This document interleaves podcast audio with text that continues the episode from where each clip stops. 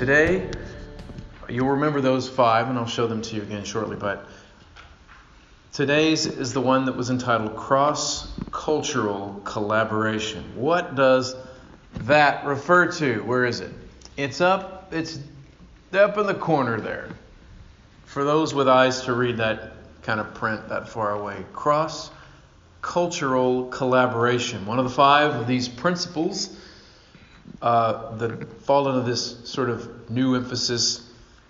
This, and they aren't new in and of themselves, but just the emphasis. This sort of, if you will, you know, restatement or packaging or however you want to say, bringing us back to some things. They're calling it the Free Methodist way, sort of to get all the churches to, you know, come on back to ground zero. Don't we need that sometimes? Each church has to do it, and certainly groups of churches. And as a whole, the body of Christ, I mean, let's face it, we're dealing with human attention spans, and we a lot of things to compete. And it could be, I say it could be easy for people, well intended and good Christian people, to get sidetracked a little. So we're always coming back, coming back to the center point so these five things are designed for that. So this one is cross cultural collaboration. What on earth could they be referring to? They give a description, but we shall look into it. So let's look then at Acts chapter 1 to launch us into this. Acts chapter 1. So when they had come together, they asked him, Lord, will you at this time restore the kingdom to Israel? He said to them, It is not for you to know the times or seasons that the Father has fixed by his own authority. But you will receive power when the Holy Spirit has come upon you, and you will be my witnesses.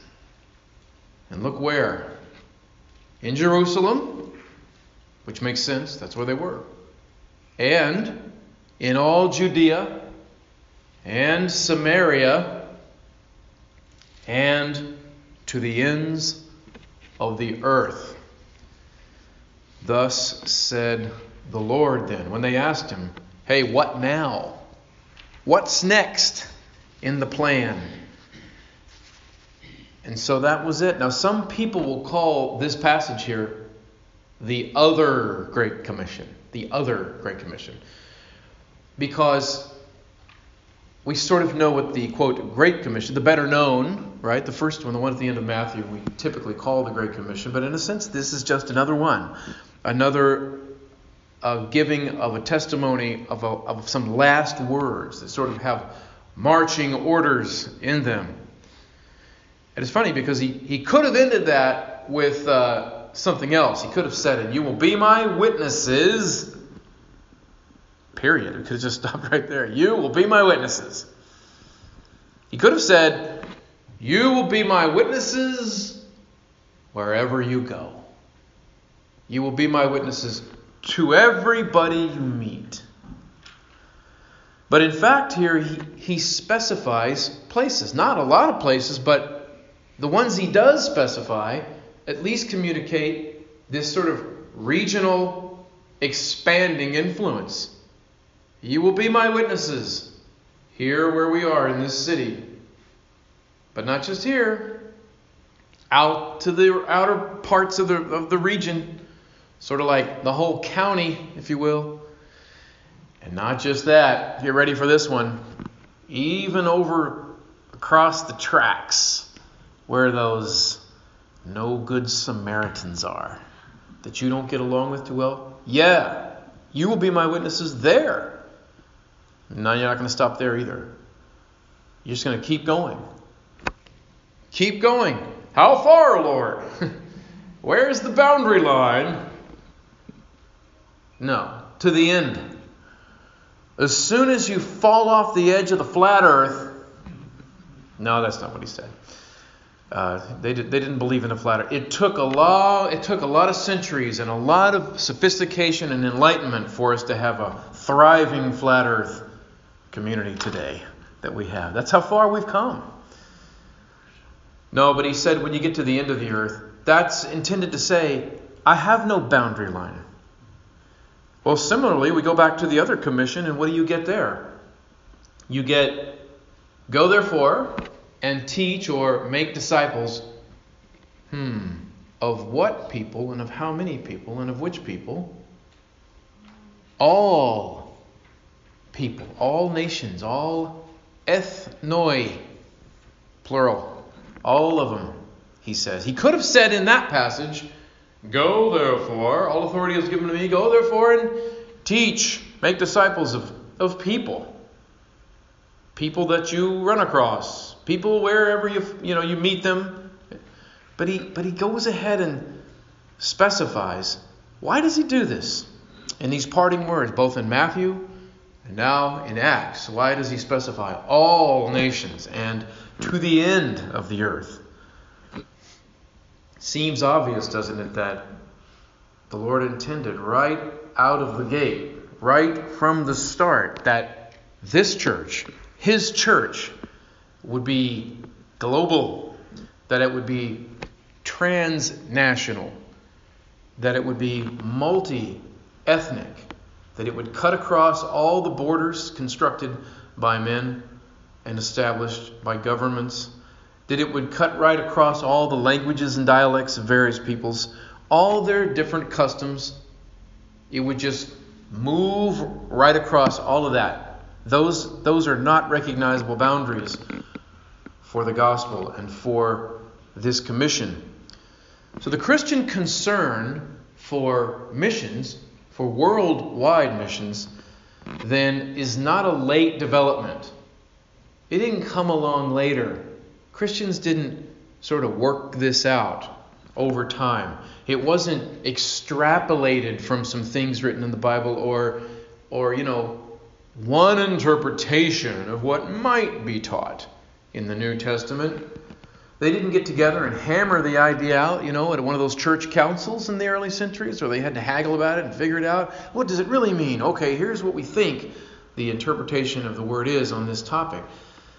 In this case, the idea of a global church and of the mission to go out to a global church, to, to, to people everywhere, that was in the DNA of the church right from its birth, from its inception. It's been there from the beginning. It's hard to go back earlier. If it's a late development, it's about a second late. Because when they when they're asking, Lord, what now? built right into his initial commission to them as to here's what happens now is the emphasis in both passages that are like that. We have that. So then, cross cultural collaboration being this emphasis. Well, I confess to you that of the five principles that they laid out, this is the one I was thinking I would most be inclined to want to reword. And only really just because the word collaboration, I don't know, just doesn't isn't all that thrilling of a word. It doesn't really do it for you too much. Collaboration. Maybe there's a better word. It, but, but even so, even if, in my opinion, maybe you could word that a little better, the point of it, the point of it is right. The point of it is, is good. And it, and is, it belongs as, as an essential reminder to, to come back to what the church should be doing and how the church should see herself. This is the grounding of missions taking place everywhere. If we do not see the church like this, in this way, we don't see her at all correctly. We've lost sight of the purpose. So the way they describe it is they say, in their little in their brief description of the principle, quote, from the beginning, as we were just saying, right, in those passages, from the beginning, God's intent was to have a people from every nation, culture, and ethnicity united in Christ and commissioned to carry out his work in the world. Of course, when they say from the beginning, they're not, they're, I think they're thinking beginning not just of the church in her initial instructions. I mean, they're thinking even bigger picture, obviously. That this plan is hatched far before, you know, way back before that, we have signs of it even in Israel. Maybe we'll get to that. But let's sort of get to some uh, what can we do about this? What do we do? What, how, do we, how do we obey this idea and this principle? So I got a few simple points here that I think show us some things we can remember, things we can do. And here's what they look like. Maintain, the first one here, maintain a biblical perspective of the church. A biblical perspective of the church. When you think of the church, big C, always see it globally and not just narrowly. You know, like, like in the Creed, we believe in the universal church, the church Catholicos, Catholic, not, not big C. We say this from time to time to remind people. Not the institution headquartered at the Vatican, which uses that name, but the Greek word found in the New Testament, which means according to the whole, the universal. You know, when you're a kid, if you're raised going to church as a kid, then you, know, you go every week, get up, same routine, and you go you go to a church, and as a kid, you think of the church, you only know your church, right? Your church is you're a kid, you just go every week, it's the only church you know. And when you think about church, when you hear the word church, what do you think of? You think of your church. And and the whatever that happens there, the way they do everything, that's all that comes to mind. Is your church, that's all you know. You get a little older, the kid, you know, realizes that and there's other churches other people go to. Mine's not the only one. And you know, some of these other churches, they're a little different. They're in all different sizes and meet in all kinds of different looking buildings. Their worship sometimes is a different kind of order. They all they smell a little different when you walk into them. You know, Anybody, the first time maybe if you grew up in church and you just knew only one church, and the first time somebody invited you to go to some other church that they went to, and maybe that first time you kind of thought, whoa. And, part of your inclination might have been, if you're a kid, to think, these guys are doing it wrong. Like, what are they doing here? This is all wrong. They sit in a bunch of chairs. Where's the pews? You know, whatever it was, whatever whatever differences you encountered. It starts to expand your concept of the church. Well, then you get a little older and you figure out there's denominations, entire denominations that do things differently. They it feels different, and they read from this weekly thing, and they kind of sounds like their music has a different style. It's really upbeat, or it's really, or it's high, it's whatever it is. And then, of course, you get to where hopefully you start to even see that across all the national boundaries, start to understand that the church is, in fact, beyond just the denominations in your country, that it's all around the world. They're worshiping all, over the world. So the, the key to this first principle that is is to is to refrain as much as you can from from getting uh, from getting the this sort of narrow focus. You're looking through a small lens, and you when you think about the church, you're concerned about one thing only. I used to make the joke sometimes saying some people are so wrapped up in all the drama and everything only going on right there in their church that if they take a church history class, you know, they think that the first lesson will be the founding of their church. You know what I mean? That's where it started. Let's go back to the very beginning. Yes, it was 1928 when brother so and so. Now, church history predated the founding of your church. So you don't want to let your church, your understanding of the church, your perspective become parochial. You understand the concept of the word parochial? which literally refers to a local parish. That's where that word originates, the region of a local parish. They would have the local school, parochial schools for the people in that area. So to think parochially is, is to never have the ability to think outside of just this. And, it's, and it, it messes up your perspective because we think of the initial commission that was given and how it's talking about the ends of the earth and all the nations. And then you go from, from the beginning of the church to the last vision that we encounter of the church, of the universal church in the book of Revelation, where in Revelation chapter 7, the vision that John sees says this After this I looked, and behold, a great multitude that no one could number from every nation, from all tribes and peoples and languages, standing before the throne and before the Lamb, clothed in white robes with palm branches in their hands, and crying out with a loud voice, Salvation belongs to our God who sits on the throne and to the Lamb. They're saying, Our God. It's a possessive of, it's a plural, but it's, it's still a first person. It's all these people from every language, of, but one, our God, one God, but all those people. So that is the perspective. Keep that perspective in mind. It's sort of a habit to think, never forget about the church being all over, everywhere. And you don't want to part of this is to is to refrain from being so immersed or to allow yourself to be drowned in your culture that you live in every day, the water that you swim in. So much so that you could become ethnocentric. What does ethnocentric mean?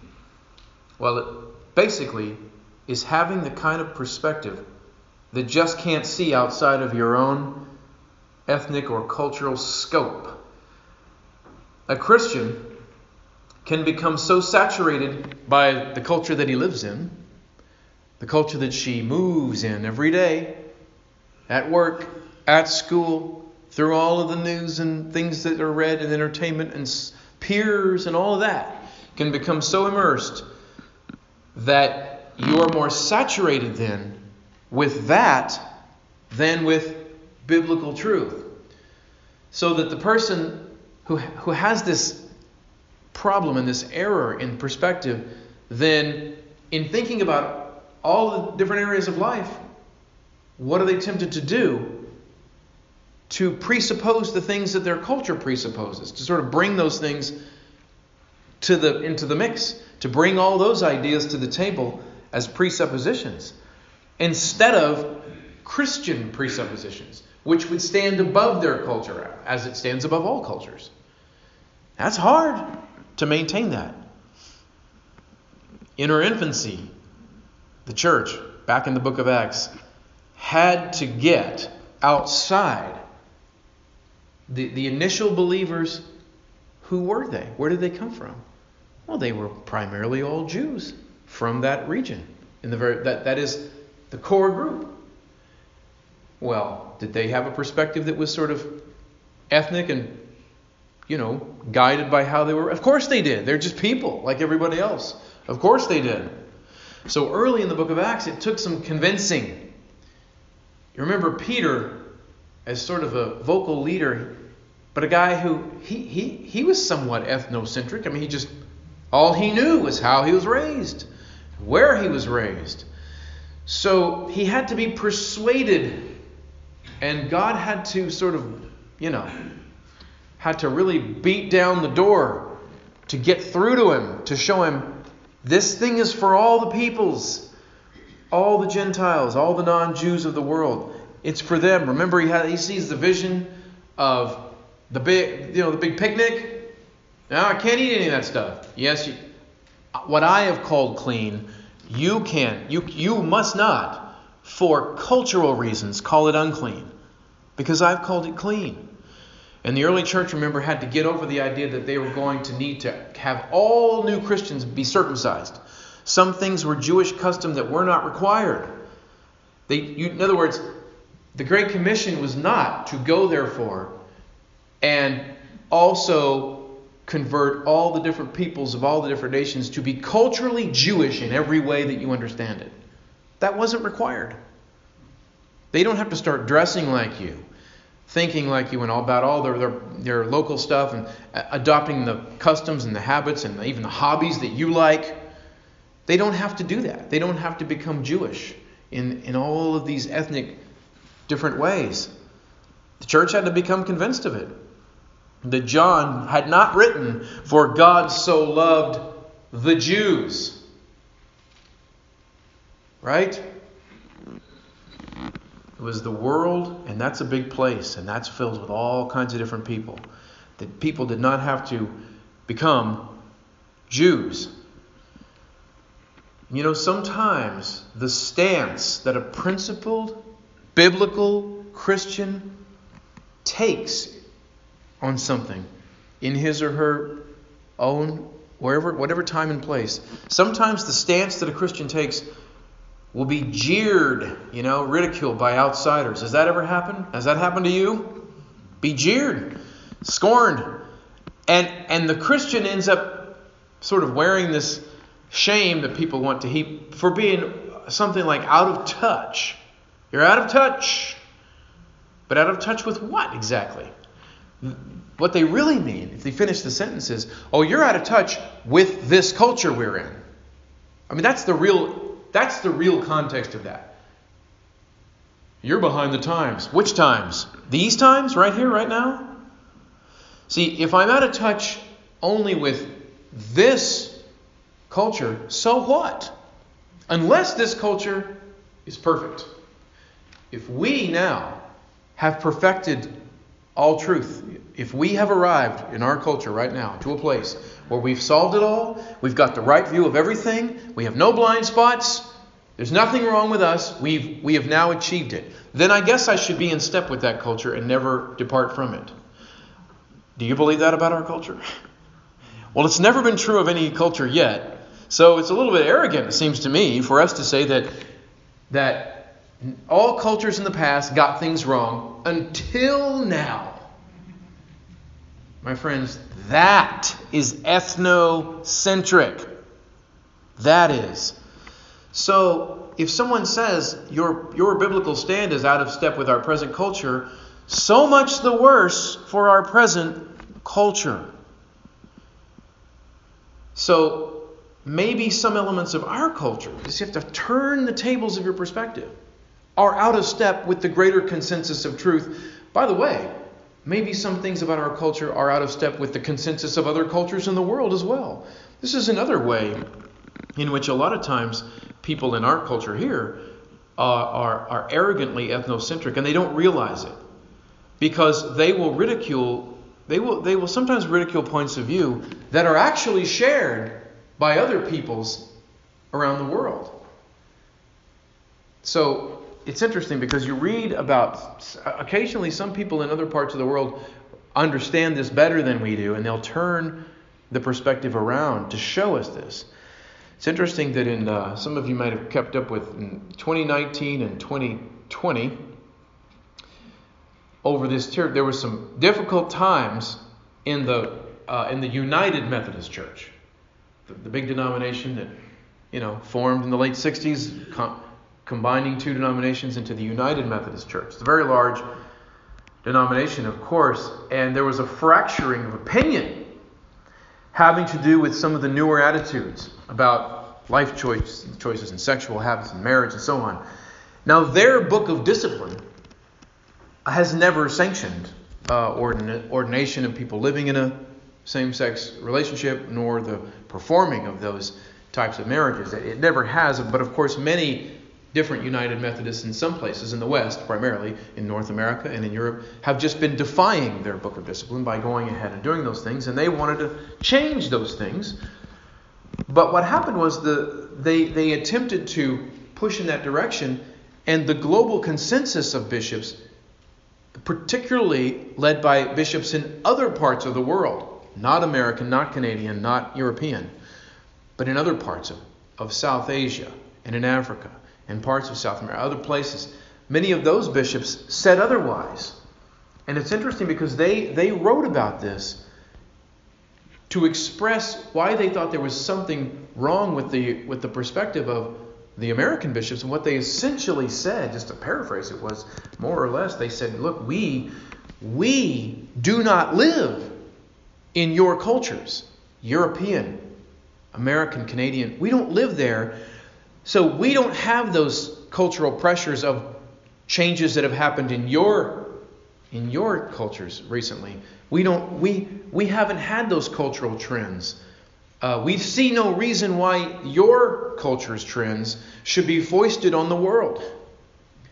That's maybe that's that's the ethnic developments among your people where you live, but why should that then be forced upon us? They were basically accusing the bishops of the Western world of seeing this from an ethnocentric perspective. And they had a point. They really had a point. Well, everybody is tempted then, naturally, to see things through their own cultural lens, and the church can be tempted to do that as well. But don't do it. We cannot do it. We don't take our cues from the dictates of our immediate surrounding culture. We have to think bigger. Well, we need to understand how we are unified and how we are diverse. Is the church diverse? Yeah, it's diverse. We just said it's global. It's as diverse as humanity.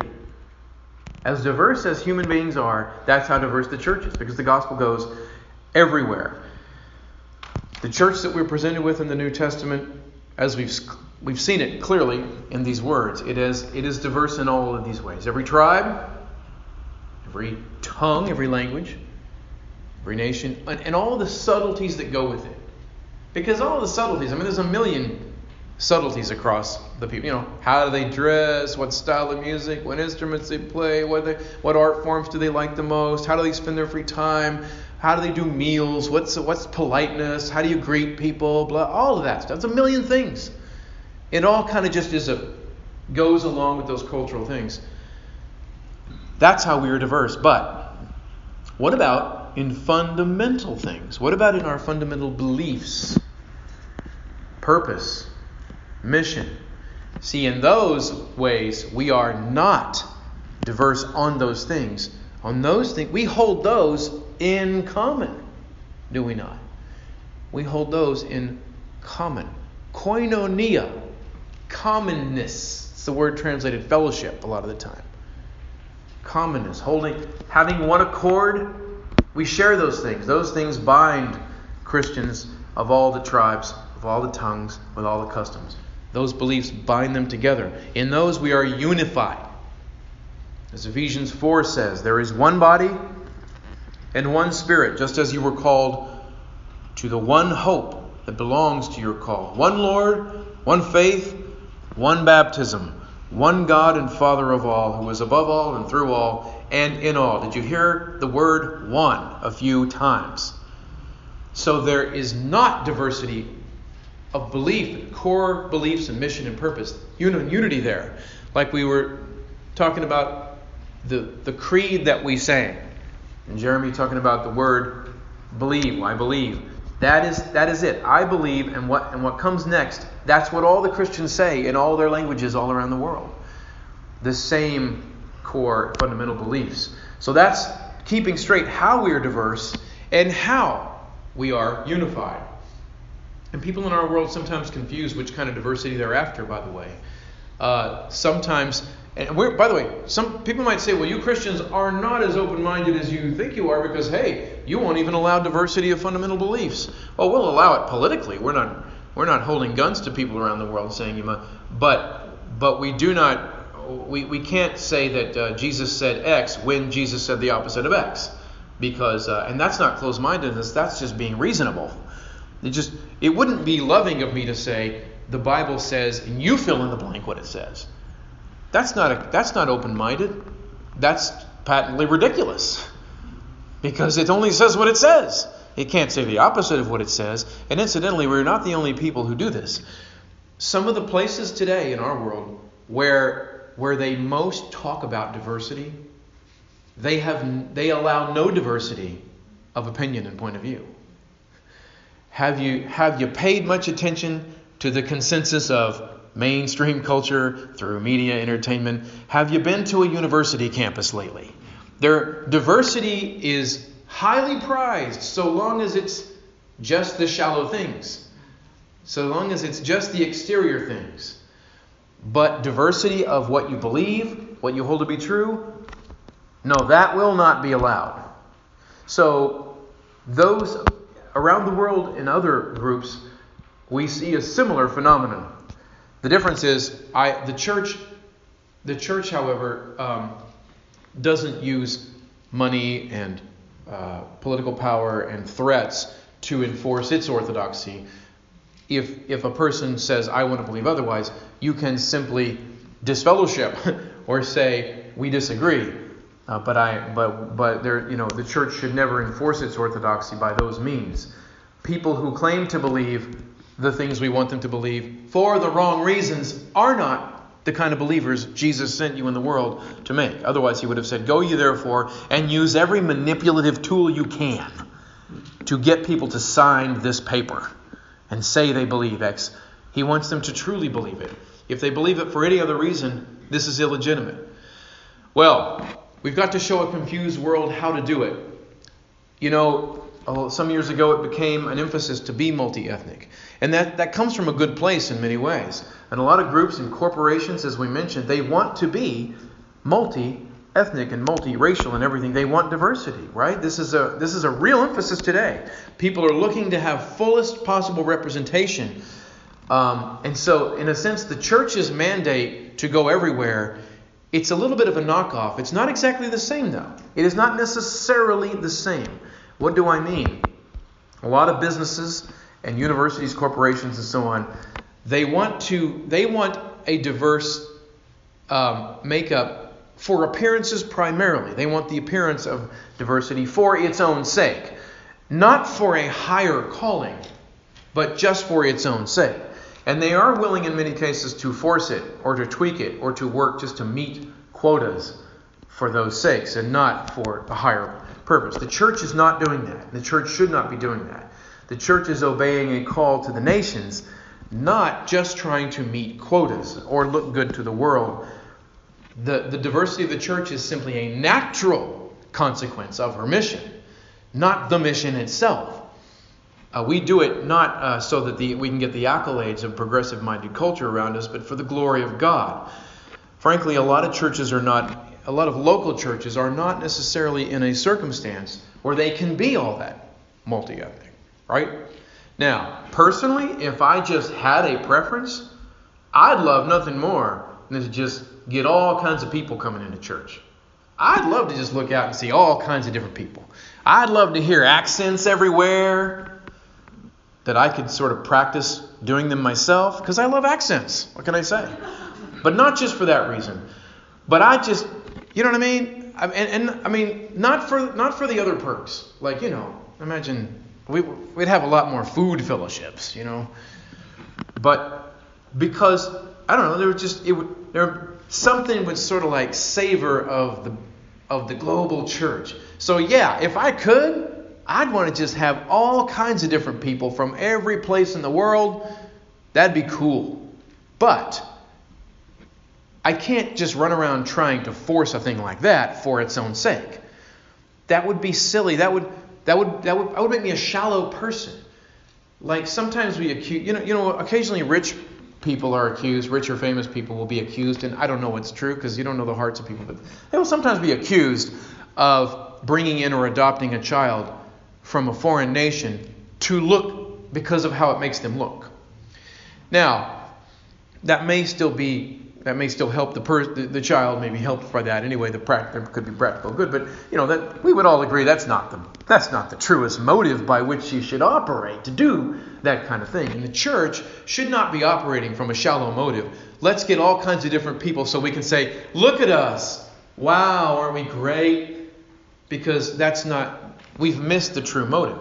But I, I do confess that I'd love to do it. I'd like that. That'd be fun for me. I'd think it's great. And we certainly should have the doors wide open to it. Definitely. And let's face it, it would be a strong witness to our world right now, wouldn't it? That's why I say by example. Because um, our world today may, they, they, you know, their ears are stopped up. There's, there's, they're pretty dim sometimes. Maybe just seeing it would help would help break down some walls. Maybe if they just saw it, they would see, ah, this is the this is the true sense of the of the sort of knockoff that we're trying to achieve. Well, uh, the last one there is obvious, isn't it? No, nothing uh, nothing earth-shattering there.